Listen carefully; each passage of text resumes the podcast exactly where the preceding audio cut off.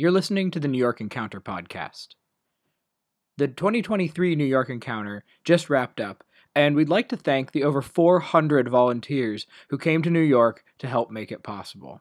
We also want to thank everyone who made a financial contribution to the New York Encounter this year. And if you haven't, it's not too late. You can always head to newyorkencounter.org/donate and contribute today. Well, good afternoon, everyone. On behalf of the Encounter, I want to welcome you to In Search of the Other America. I'm Jon Balsbaugh, and I will moderate this event. With me are Chris Arnade and Patrick Deneen. Chris Arnade is a freelance writer and photographer and the author of Dignity Seeking Respect in Back Row America, published last year by Sentinel Books. He has a PhD in physics from Johns Hopkins University and worked for 20 years as a trader at a prestigious Wall Street bank before leaving in 2012 to document poverty and addiction in America. Patrick J. Deneen is the professor of political science and the David A.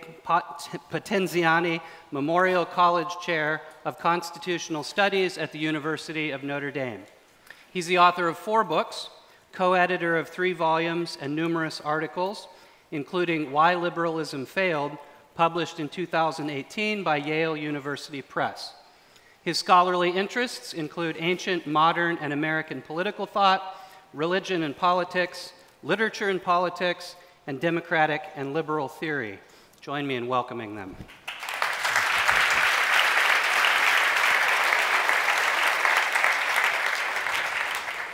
So we'll start with a, a, Chris, a question to Chris. Uh, one of the greatest uh, divides in the country right now is the cultural divide between what Chris has called America's back row and its front row. And you open your book by saying that you walked into the Hunts Point neighborhood of the Bronx because you were told not to. You were told it was too dangerous, it was too poor, and you were too white. For those who haven't read the book, can you just start by telling the story of what happened after you took that step of walking into Hunts Point and maybe share with us just a little bit about what you learned.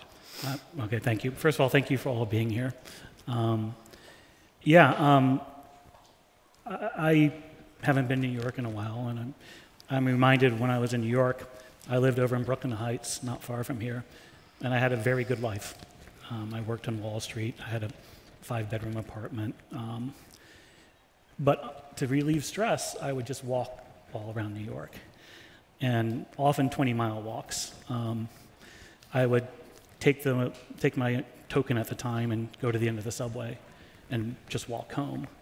Um, what I've always loved about New York and why, why I remember why I'm here is you're forced to deal with things that you don't necessarily want to deal with when you walk in New York. Um, New York is basically a collection of um, disparate neighborhoods stitched together by a, by a subway. Um, and so I would do that. I would go into Queens. I would go into um, uh, go into um, far, far, Rockaways and walk home, walk all the way to LaGuardia. And when I started realizing that what I really loved about those walks was not trying to get somewhere, but the people I met during those walks. Um, it gave me into a glimpse of something that was not my life. Um, and as my career in Wall Street became less fulfilling to me, um, I started finding those walks to be the part of my life that was the most fulfilling, the place where I actually um, met people, people I didn't necessarily intend to meet, um, and, and talk to them about their lives. Um, and I eventually started carrying a camera around, and people would stop me and ask me to take their photos. And during that process of taking the photo, they would then tell me about their stories. And I started writing those stories down. Um, eventually, I realized I, I knew Queens, I knew, um, I, need, I knew Brooklyn, I knew Manhattan, I didn't know the Bronx.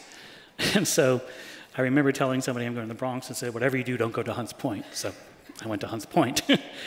um, and Hunts Point, for those who don't know, um, is New York City's poorest neighborhood. Um, it's stigmatized by all the things we stigmatize people for crime, um, poverty, addiction, sex work. Um,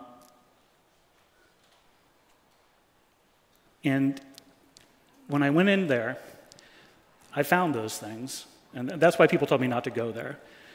Um, but when I'm there, I certainly saw those things. But I also found what ultimately is the title of my, my book, Dignity. I found um, people who, 35,000 people living in this community that were facing all sorts of hardships, all sorts of stigma, doing their best to maintain um, a sense of worth, uh, to maintain dignity. And one of the small things, and you know, I don't, it's a small thing, but it really matters to me, is there was a lot of beauty in Hunts Point put together by, by basically the garbage of what we, we what the, the front row, the elites consider garbage. So, for instance, if you go into, there's a lot of auto body shops in Hunt Point.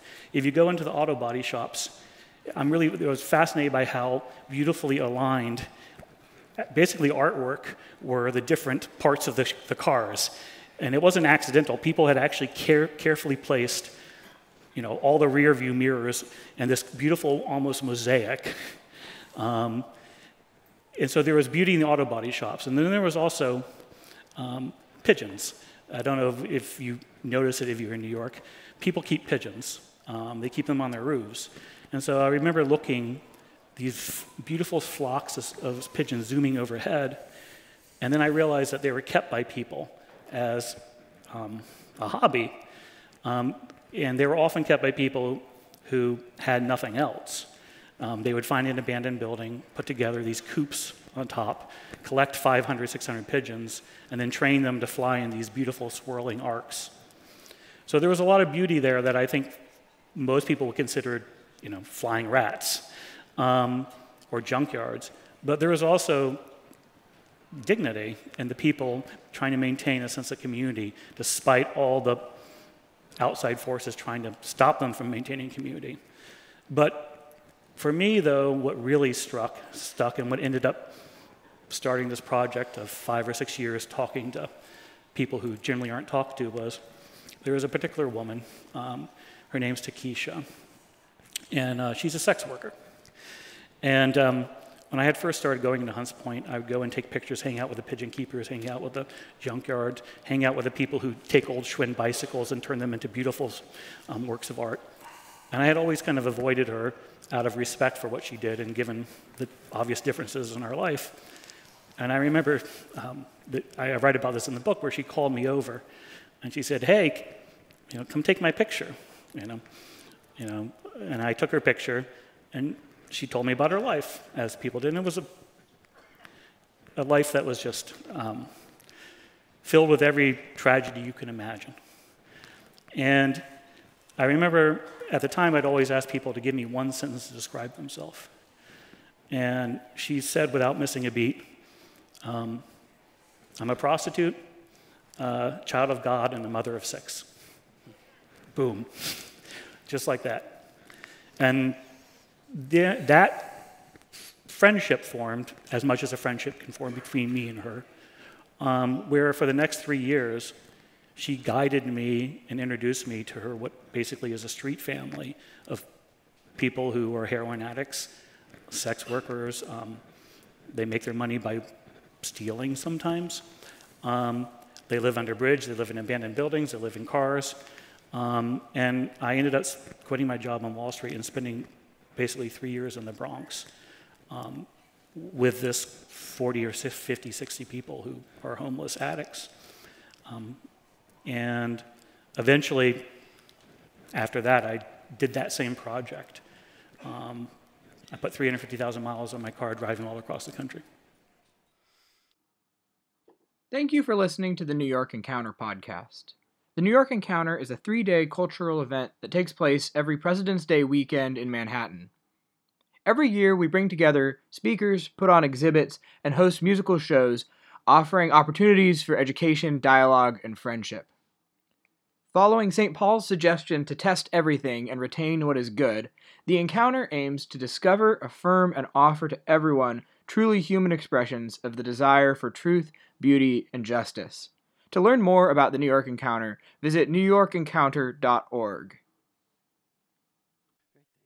Patrick, you've also written about this divide um, that, that Chris encountered, though in a little, little bit of a different way. So I wonder if you could um, speak to what you describe in your book as a new aristocracy. Um, that I think is very similar to what Chris was describing as America's front row, maybe even intensified a little bit.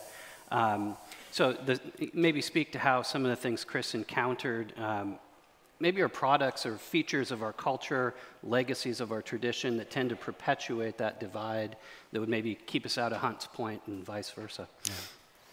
Well, first, um, not only thank you for being here, but um, thank the organizers for giving me the opportunity to share the stage uh, with Chris. Uh, I was invited to read Chris's book when it was still in galleys and to provide a blurb for it, which I did. So that's one of the main reasons to buy the book is to, is to read, read my eloquent blurb. Uh, uh, but I think in, in, the course of writing, uh, thinking about the blurb, I think the first thing I said is this is a hard book to read. And it's a hard book to read because it confronts us with a world and with people that many of us, in many ways, would express a sympathy for, um, a desire to help, and yet which many of us don't see, don't genuinely see, and don't genuinely encounter. Uh, and so Chris's book uh, is really a very powerful witness and testimony uh, to human dignity that's found anywhere and found, I think, probably everywhere, everywhere where human beings seek uh, this, this fundamental thing that we desire, which is dignity. Let, let me tackle your question by, in some ways, um, suggesting I think Chris, um, Chris provides a kind of negative argument for what the, what the new aristocracy is, and I'm, I'm, or let's say the, the opposite argument. A couple of the stories of his, of his book stood out to me. One of them uh, was um, the story, stories he tells of young people who expressed to him a desire to go to college, to leave home, like, like I'm sure many of us have done, and to go away to college, but that they couldn't in many cases because they were taking care of a parent or taking care of a sibling um, that they were bound in, in where they were uh, and couldn't simply just leave. Uh, and there's, there's another interesting set of stories which were very close to home, literally close to home to me, near South Bend, Indiana, um, uh, in uh, Gary, Indiana, where he interviewed a number of people uh, who, whom he asked, uh, Why haven't you left? And if you've ever been in or through Gary, Indiana, that might be a question you'd pretty quickly uh, ask someone. Why haven't you gotten out of these, this, uh, this pretty horrific landscape? And it was amazing to hear those replies, which is that this is my home. This is where I grew up. This is my place. I think another thing that Chris articulates as well and explores are people who have opened up churches or religious communities, often in storefronts uh, and so for them, their faith keeps them in these places and working with people uh, who are uh, facing these, these many challenges. And it was, I think, especially these expressions of commitment to family, commitment to place, and commitment to faith that I think it struck me was one way we could draw a contrast to what I describe as the new aristocracy. In each, in each of these cases, the experience of this experience of family, of place, and of faith, in some ways, is an expression of our recognition that we are creatures of independence, creatures of dependency, that we are not creatures that are in some ways self making creatures, that we are born and that we remain dependent upon each other, dependent on the places from which we come, dependent uh, on a God who creates us. And in an interesting way, how is it that it came to be the, the, the, uh, the fact that it's the back row people, as Chris calls them, that in some ways are some of the best exemplars of people who recognize this dependency. Whereas in many ways, it's the front row people who have come to believe and create a world in which the real sign of being a successful person is to, as much as humanly possible, to at least appear to be independent, to be autonomous, to be free of other human beings. So we've given a kind of place of pride to a condition that we could say is really a kind of exception to the rule. Right? Who, who among us is genuinely independent? Right? Alasdair MacIntyre, my colleague at Notre Dame, philosopher, wrote a book called Dependent Rational Animals, in which he said this is the core and essence of what a human being is. We're creatures that are dependent upon one another. We're born dependent upon our parents, We are certainly dependent upon other people as we approach our deaths. But there's a very brief period of time, maybe when you're 28 to 35 years old, to all the people we saw at restaurants last night in New York City, when you think you're independent, right? When you've left home and you feel full of your power and your independence. And what MacIntyre observed is that we have built a civilization on the belief that the norm is to be 28 to 32 years old. What civilization can possibly survive 28 to 32 year olds, sort of, in a sense, being in control, or at least that ethos being in control? So I think in many ways the new aristocracy is a false conception of what it is to, to lead the good life, to be in a condition where you are independent of other human beings. And again, what's striking about Chris's book is that it's the people who are struggling at the margins who, in some ways, embody this sense of dependency, and yet they're the people who are struggling at the margins. And it's the people who have at least created this faux condition of independence uh, that we regard as having succeeded in front row America. Right. I mean, I would actually, I, I would frame, I frame it as, um, I realize I didn't answer your first question, which is that I, my, my, my, thesis is basically we're divided by education, the front row, um, the schoolroom analogy, and then the back row, the people I ended up spending time with. Um, I'm very much from the front row, and then I spent the last seven, eight years in the back row. But you talked about dependency, and I think it's really fascinating to me that um, what defines the front row in some senses is um, I call it credentialism, is that we've basically defined success as by a, building a resume. And those things that you, that basically, and, and, and by doing, and we have the power, we're the, we're the people who make the political policies in this world, we're the people who generally build the, the, the system that the back row has to live in. Um, and we just assume that everybody wants to get credentials. But we also assume that any non-credential forms of meaning, faith, race, and place, those things, and that's community and family, is not valuable. So we don't really we don't really put it into our spreadsheets when we build these ways of thinking about how life exists. And the net effect is we've basically devalued these forms of meaning that are, that are essential to basically building a meaningful life, um, especially for people who who aren't born wealthy. I mean, you're gifted these things at birth. There's no barrier to entry to these. And the front row has built this world in which um, it's not conducive to, for, to, forming community health. It's not conducive to those things you talked about because they don't think about it. You know, you're supposed to, the biggest change for me writing this book is what you talked about in Gary, and I heard it over and over and over and over again is I remember when I was in um, somewhere, I think they, it was ironically named Rootsville, I think, Rootsville. Um, and it was somewhere off some small town in Ohio. And I, I remember like I'd sitting there writing down the stories of these people. And he's like, well, so I said, let me get this straight. You know, I'm just going, checking my notes again. You, um, um, you've lived here all your life. He's like, no. I said, Well, he goes, uh, I was born 10 miles down the road near the fairgrounds. I'm like, Okay. but, you know, no, he didn't live here all his life. He moved 10 years. That's a different part of town, man.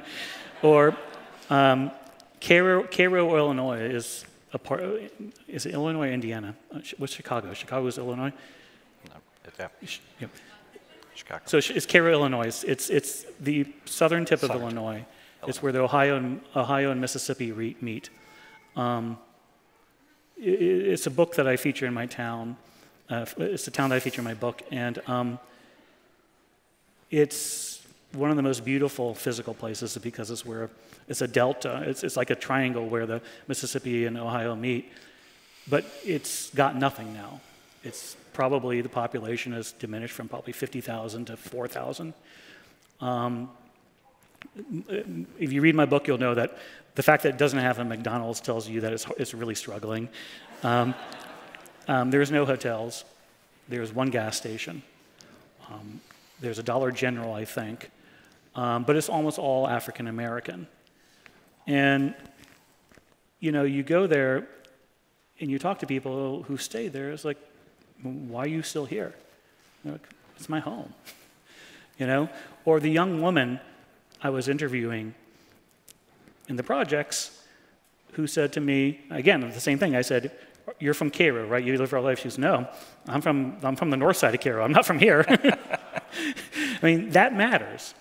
And we in the front row, we, we celebrate change, physical change. We celebrate, you know, when I worked at Wall Street, people would brag about, oh, I you know, I was just in Mayfair, London, and I, am going to do a posting there, and then I'm going to go to, you know, I'm going to do an expat package to Jakarta, you know, as if, you know, that's what you're supposed to do.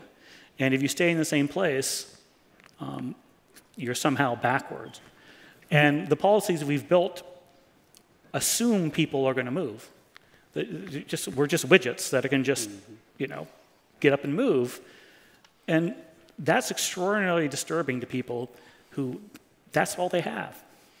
You know, this, this community, this, this, this, you know, Gary, Indiana, you know, you may drive through Gary, Indiana and not like it, and I, mean, I spent about a month in Gary, Indiana. I absolutely like it, but it takes a while to learn why people, I mean, you know, that's, that's, that's their town, man. and you just can't pick up and move, and so we just assume people can move, and we've built, we've built a society that requires movement to be successful. Um, and so, you know, you, you talk about the three things. Uh, I talk about the three things faith, which for this crowd, I think is, is a bit of an outlier relative to most Americans. Most, most American, successful Americans look down on faith. And so, but the faith is also important in Cairo, it's important in Gary, it's important, it's just something that's gifted to you. You don't have to, you don't have to build a big resume to have it. And it's, it's been very disturbing to back row America to have these things that are central to them. It's, it's who they are, taken away from them. It's, it's just, it's just, it's like taking away, it's like taking a front row person's resume and just ripping it off and said, no, you didn't go to Harvard, actually. you know, that, that would gut you. You are listening to the New York Encounter podcast. The Encounter is entirely volunteer run and donation funded. And as you probably realize, it takes a lot of money every year to put it on. What that means is that if you want the Encounter to continue its work, we need your help. Head on over to newyorkencounter.org/donate and consider making a monthly donation to sustain the Encounter in its work. Thank you for your support. Yeah, you know, so to pick up on that education, um, I think both of you have suggested that one of the challenges to crossing these boundaries, or one of the things that, that uh, makes this divide so sharp, is different, um, even understandings of, access to, and success in navigating uh, the educational systems. And uh, Patrick, you even quoted Wendell Berry saying most of the more middle class, upper middle class uh, students in American colleges, the front row, um, are simply majoring in upward mobility. And I, I was struck by mobility, you know, it, but, but the whole notion is get a better job, um, or get a better education so you can get a better job so you can have a better life. Um, can you speak more to the, either of you, to the, the challenges that um, back row America would face in that, even, even practically, what school is like for them, how they think about it, um, and how things are sort of stacked against them? I mean, you teach these children, right? I do. I'm not sure I can necessarily speak to the challenges of back row America, although I assume I know them, what they are pretty well by the kinds of students I see who are not from back row America generally. Do they have, do they have a tough, tough transition? Uh, we don't, I mean, I, I t- I've taught at Princeton, at Georgetown, and Notre Dame, and generally I think we don't see many students who've, who've been in the back row. In many ways today, we use the language of diversity, and I'm not, don't mean to slight the importance of diversity, but we use the language of diversity um, to prove that we are actually not just, you know, drawing people from all the same places, but in fact, regardless of the, you know, my favorite example of this was I used to teach at Georgetown, and the convocation every year, we uh, the students would march in carrying flags from every state and country they came from, and then we would have this wild effusion of how diverse we were. But then when you have students in the class, they were all basically from the same socioeconomic background. They all basically had the very same, very similar kinds of experiences. So the, there's, a, um, there's, a, there's a deep preference, of course, and we could say systemically, we're seeking out institutions like these I've just named that I've taught at, elite institutions, are seeking out exactly the kind of person that's well equipped and has proven through their resume, through their high schooling, through their um, activities, their extracurriculars, that they are going to be members in good standing of, of Front Row America. In other words, that they, they're capable of acquiring skills that are portable. That they, um, by, often by leaving, you know, these schools want to draw people from far away. This is one of the bragging points for these schools. By drawing students from far away, now they've proven that they have the ability to leave home, that they're not attached to any particular place. I once joked when I was teaching at Georgetown, a group of freshmen, I said, you know, you're all going to end up in one of five cities in the world. And I had a freshman raise his hand and said, what are the other two? uh, they know what they're designed to do and what, uh, and what, their, uh, and what their goal is. Uh, so I, you know, I think that it's precisely the kind of skill sets uh, that you bring um, to gain admittance to these institutions that, that, already sort of puts the finger on the scale of whether or not you're going to be a member of the, of the front row or the back row. And, and they're not going to go back to their cities. I'm sorry? They're not going to go back to the cities they came from. Well, you know, I, I talk with students a lot about this. Uh, and it's really interesting because they recognize, and I know there are a lot of young people out here, and I'm sure they recognize it in themselves.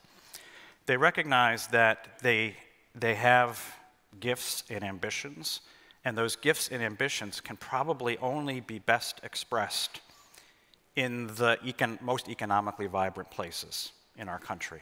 Or at least that's what they've been largely told. And what I often, what I often have some agonizing discussions with students is the following question. You were probably one of the best students at your school to get into a place like Notre Dame, Harvard, uh, Princeton, and so forth. You're probably a person of enormous gifts. And if you end up going to a place like New York and working in the industry you used to work in, going to DC and working for a senator's office. You'll be engaged in some work that's important, but you will not be the most important or one of the most important people in the place where you are. I mean, they all hope that they're going to be Supreme Court justices or president or what you will, but in many cases they won't be. So the question that I often pose to them is if you went back to some, either if you came from a smaller town, a small city, if you go and move to some place like that, Indianapolis rather than Washington, D.C., would you not be contributing more giving your enormous gifts to a place like that than mixing your enormous gifts in a place where um, it will probably be a little bit of a drop in the bucket? And I think for, for students, it's an agonizing question. And when it comes down to it, many of them do end up going to the bright lights big city because that's in many ways what I think is systemically we've been designed, uh, we've designed our elite uh, to think about as, as uh, doing important work. Right, I'll, i mean, I'll mention the, so what I saw, it's funny because, um, you know, when you spend time out there, there's people who just don't want to go to college. And that's right, that's all right. And, you know, they don't even know. I mean, the, the thing, we as a culture, They've been told over and over and over and over go to college, go to college, go to college, get educated. Guidance counselors, Oprah, everybody, you know, everybody. And I don't want to be the person who says don't go to college, but, you know, I'll, I'll talk about the two people you mentioned in the book. I, I spent a lot of time at night in McDonald's and I, basically in loser neighborhoods. Um, and a lot of people do, do that who don't have um, who don't have a lot of money. And so I remember the one, the one young woman, she probably is 20, um, Mexican American woman in, in um, East LA, um, sitting in the McDonald's. And uh, she would see me every night sitting at the table typing up my notes. Um, she would be sitting there playing her Game Boy or her Switch, or I think it was pre Switch, so it was probably a Game Boy, um, and then typing up on her computer and eventually, I asked her to take a picture of me at some point, and so we started talking, and she found out I was from New York City, and she said, you know, you know, uh, she, she, was there, she was there every night because she didn't have, her parents didn't have Wi-Fi, her parents didn't have a lot of money, so she'd go sit there for four hours um, and play her things, and so I had seen that. That's very common across the United States. You see that everywhere, um, and she, so she could use a Wi-Fi to do her homework, and eventually she asked me she's like, oh, New York's great. I'd love to go to New York. And I said, well, you know, there's a lot of good schools. You should, you know, you could maybe, you know, play your cards right, end up in New York? And she goes, well, I, I can't leave. I'm, she was going to like East LA Community College, which is fine. Um, and I said, why can't you leave? And she goes, well, I'm my mother's translator. You know, like a lot of um, recent immigrants, her mom doesn't speak English, and the oldest daughter is tasked with being that role. So, you know, I think a lot about that story because I think she did the right thing. She's, she's staying with her family to help her mother because she's essential to the family, staying to keep the family together. But I think a lot of people would say, oh, no, like, you, you know, that's the wrong choice. The other one I think about is a young African American kid in another community college in Reno who could have gone out of state. He could have gone to, quote, a better school. He was going to community college in Reno. But same sort of thing. I said, like, why are you here? He's like, uh, you know, my mom was an addict. Um, and then he went through a, st- lot of stories about awful things his f- father throwing his mom down the stairs, his mom being gone for three weeks when him and his brother were 12, 13, um, them basically living alone. And he's like, my mom, you know, she cashed in her four, four year chip the other day, and I need to be there for her. If I go, you know, she's going to relapse. Again, that's an admirable decision. And I think that's the right decision. But I think we as a, we, he's going to be, by the metric we measure success in this culture, he, he's going to be, he's going to be, um, he has to take a loss. He's taking a loss to help his mom, you know? And that's just, and both of them are, which is just mind boggling that we've created a culture, a society where, you know, that's the wrong decision. Can I just add one thing? Uh, uh, uh, thinking about this divide that in many ways is reflected in educational decisions and opportunities. Um, you know, what strikes me is that uh, what Chris is describing kind of from the back row and what I'm describing from the front row is now what we see is, um, in, the, in my book, I compare this to um, strip mining, uh, the, the operation of strip mining. And many of us would, would sort of stand up in opposition to strip mining when you see what happens to a mountain when you tear off the top of the mountain. You completely devastate the physical, natural environment. But in many ways, what we have actually organized and arranged in our society is a strip mining of human capital, of human potential, in the same way that you strip mine the potential of material resources The institutions that I have frankly always taught at, so I'm pretty implicated in this, as probably many in, our, in this room are because we simply participate in the system, uh, we are engaged in a process of identifying really valuable raw material. We do this through SAT scores and through letters of recommendation, and we identify the best pieces of, of, of uh, natural human resources in every human community, hamlet, town, city, in the entire world. We bring them to processing plants that we call elite universities, we process them, and then we put them in the stream of useful commerce, where they can now become productive like a, like a nice piece of coal. But what do we leave behind? What do we leave behind in these towns and hamlets? Uh, it's not all that different in human terms uh, with what we leave behind when we strip mine uh, a, a, a, mountain uh, or, or, or, a countryside. Uh, just last weekend, my wife and daughter are here in the, in the second row. I don't know where that puts them.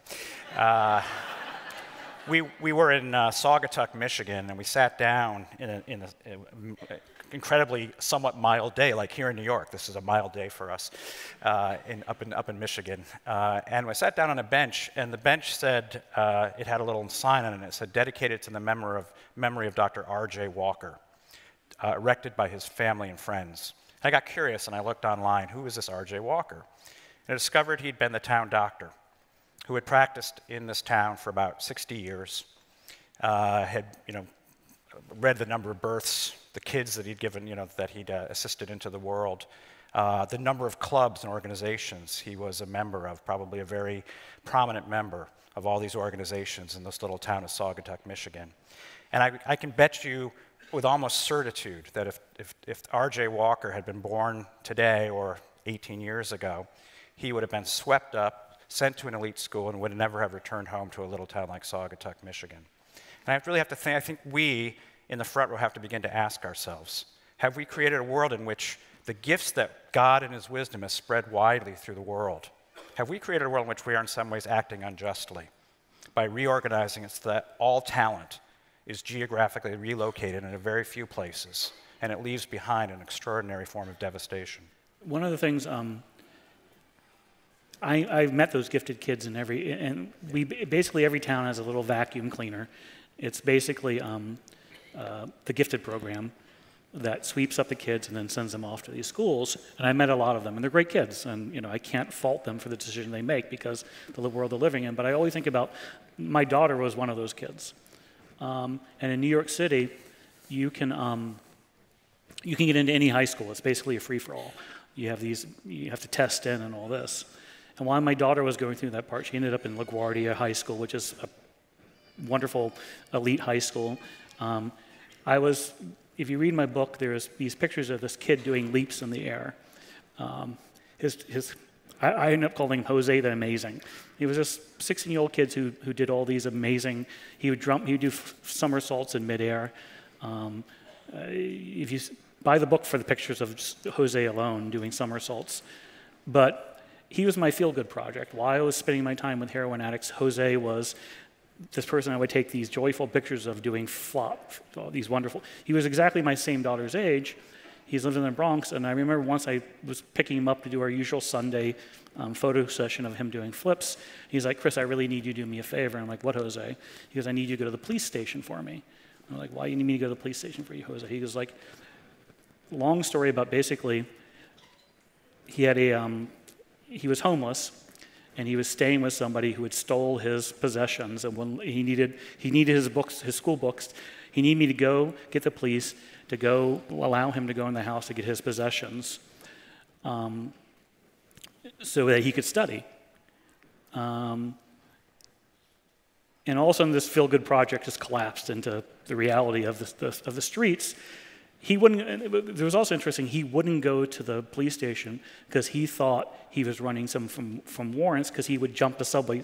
He would sleep on the subway at night, so he jumped the, jumped the, so he was scared to go get the police.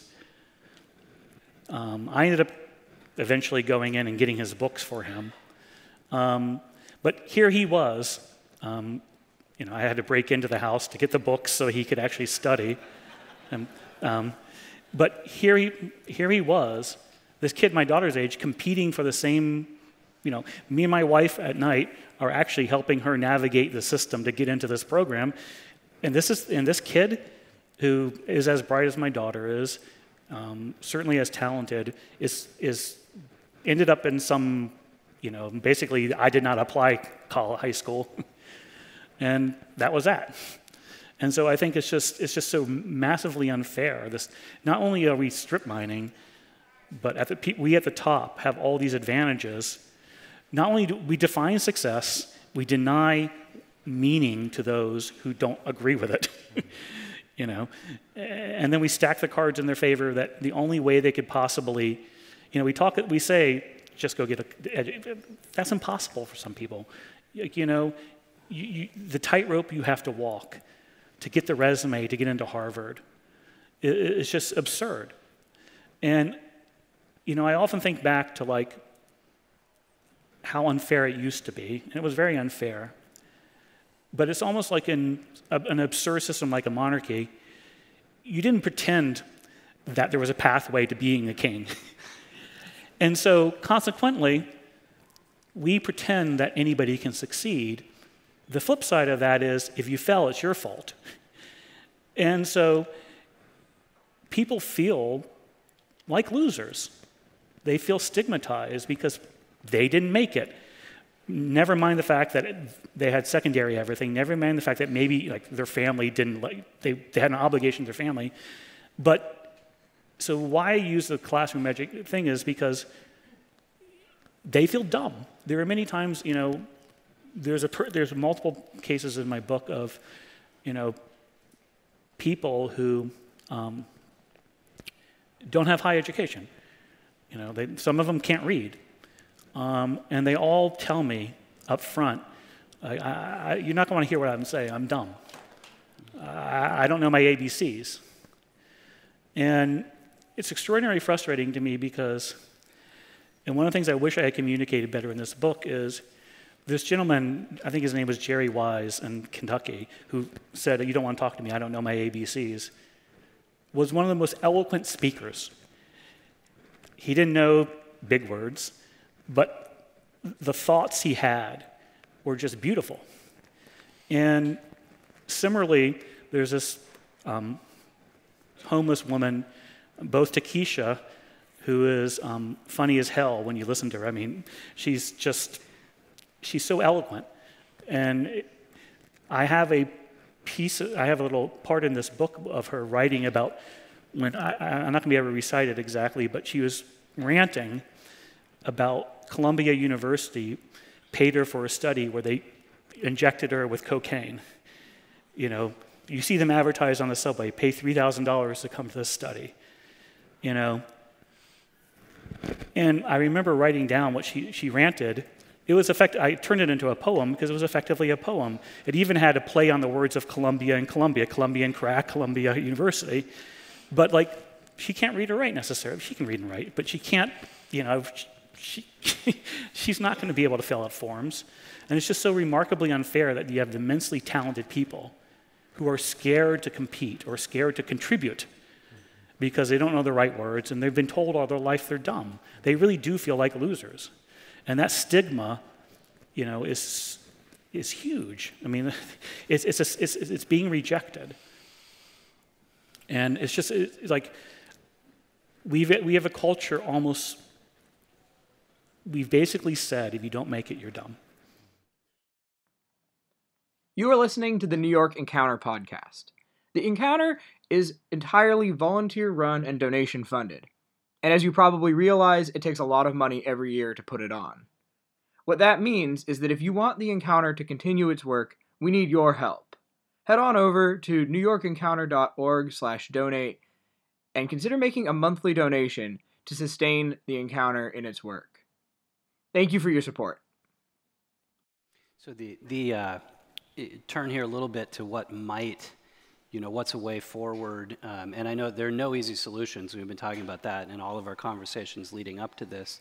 But uh, Patrick, in your, in your book, you quoted uh, Václav Havel saying, a better system will not automatically ensure a better life. In fact, the opposite is true. Only by creating a better life can a better system be developed. And I, I was thinking of that, Chris, reading your book, um, where you were pointing out that so many of the formal institutions that we might think of as being set up to help or serve or assist. Uh, many of the people in the communities you visited have a kind of soullessness to them. Um, I was really struck by your description of the place uh, with an inspirational sign that said, Hope offered here, right next to a sign reading in all caps, Please don't touch the TV. yep. Um, so I wonder if both of you could comment on just the, the inadequacy of institutional thinking or too programmatic of a thinking and maybe talk about something that might suggest an approach that's more personal or that intends to um, the inherent human dignity of each person. Um, I guess I'll go first, but I'm not. I'm not going to. I'm not just saying this given the crowd, but I mean, I, I started this project off as an atheist, um, and uh, it was almost, you know, in, the, in these towns, in these communities I go to, the only thing that worked and were open often were churches and McDonald's. That was the other. Uh, the, the joke is um, I started this as a vegetarian atheist, and now I'm a church going meat eater. um, um,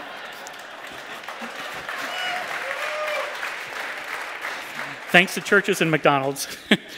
um, but, you know, one of the things I try to write about in the book is the experience of me going into these, these churches.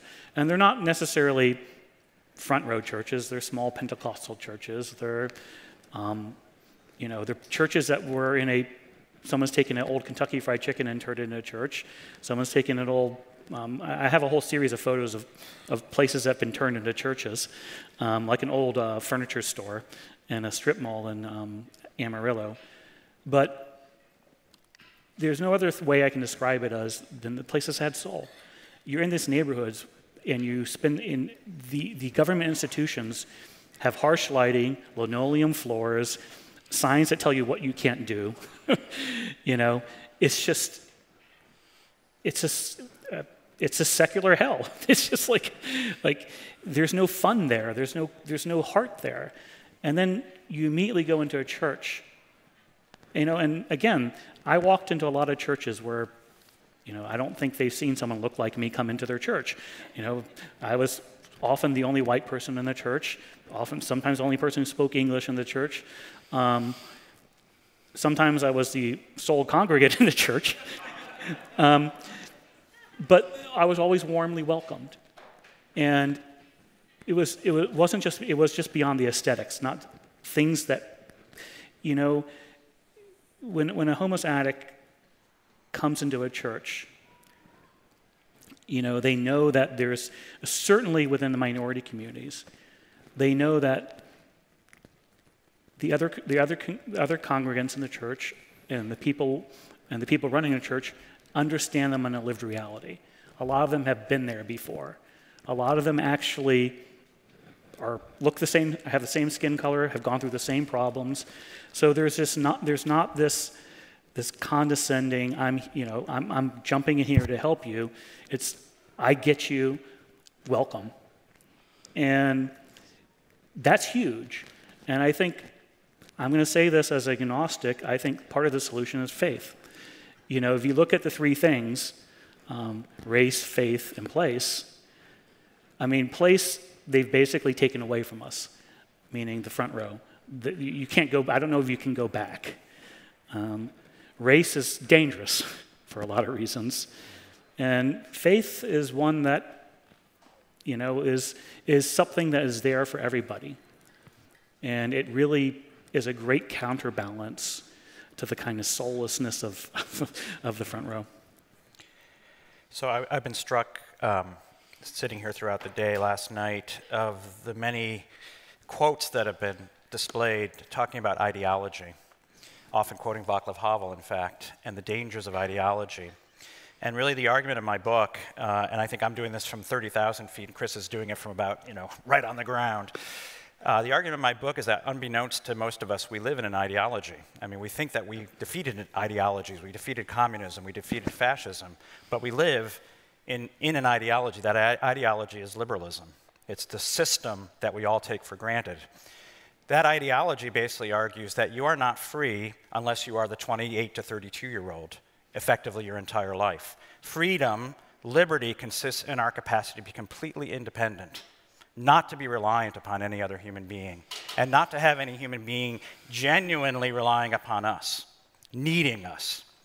So that we have devised mechanisms, uh, mechanisms to realize a kind of depersonalization, a systemic form of depersonalization. And we've spent all of our politics of the last 50 years arguing which depersonalized mechanism is better. Is it the market? And if it's the market, you're a Republican. Or is it the state providing various kind of welfare benefits? And if it's the state, you're a Democrat. And these last 50 or 60 years, we've thought we have this great titanic political divide that defines us in America. Which depersonalized mechanism is the most effective at liberating us from any genuine obligation that we have to anybody else? So I think the first thing is actually to see the water that we're swimming in. We are actually living in an ideology. We're actually living in a world that shapes us to assume a certain definition of freedom and to conform ourselves to that definition of freedom. And so the first thing is to see the nature of the water that we're swimming in, and then to resist the temptation to simply divide along these false partisan lines that necessarily put you in the camp of saying which depersonalized mechanism is better. And what has impressed me so much here today is all of the stories and the conversation that has really been effectively that. The resistance to ideology isn't necessarily World War III. It's not fighting some titanic battle. It's what I heard this morning the creation of Thread. J.D. Flynn talking about his, his children and having lots of people over for dinner. That to me is how you fight ideology. Uh, and I think uh, there's not one solution, it's going to be many solutions that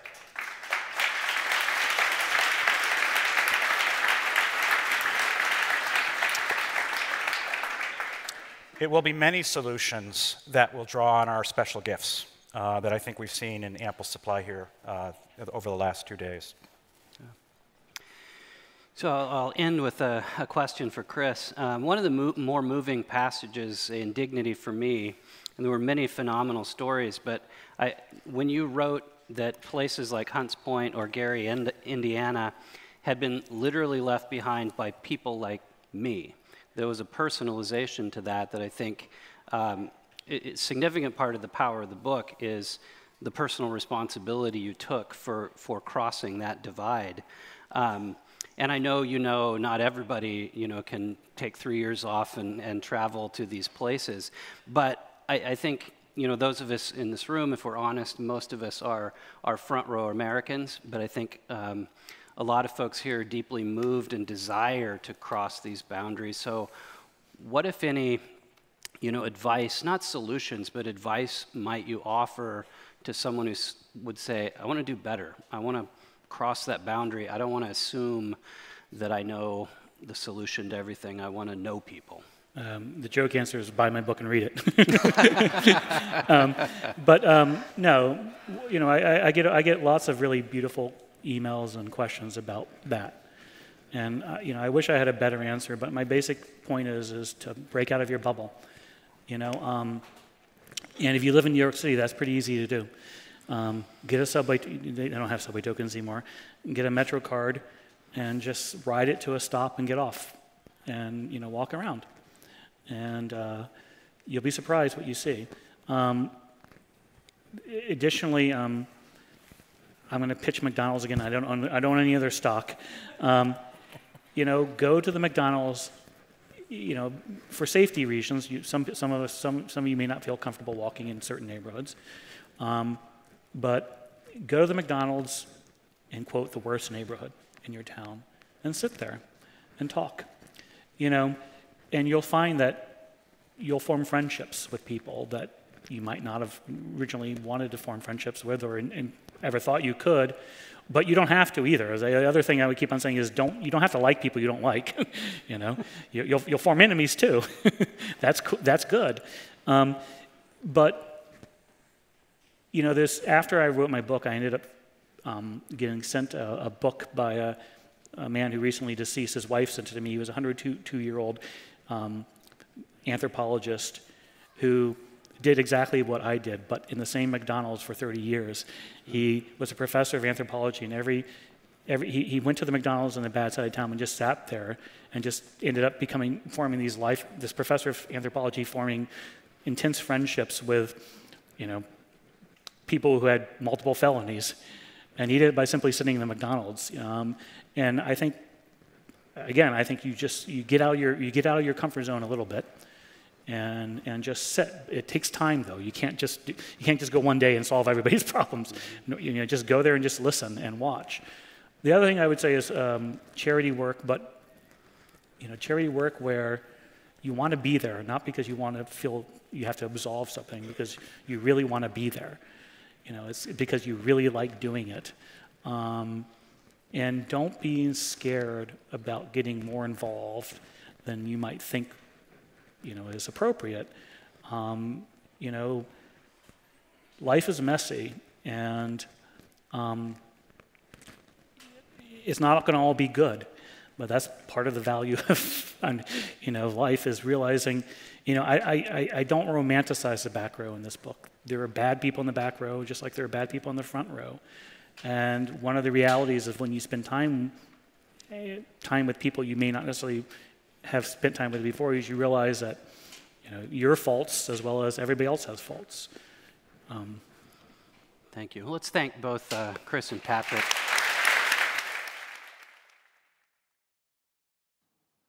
Thank you for listening to the New York Encounter podcast.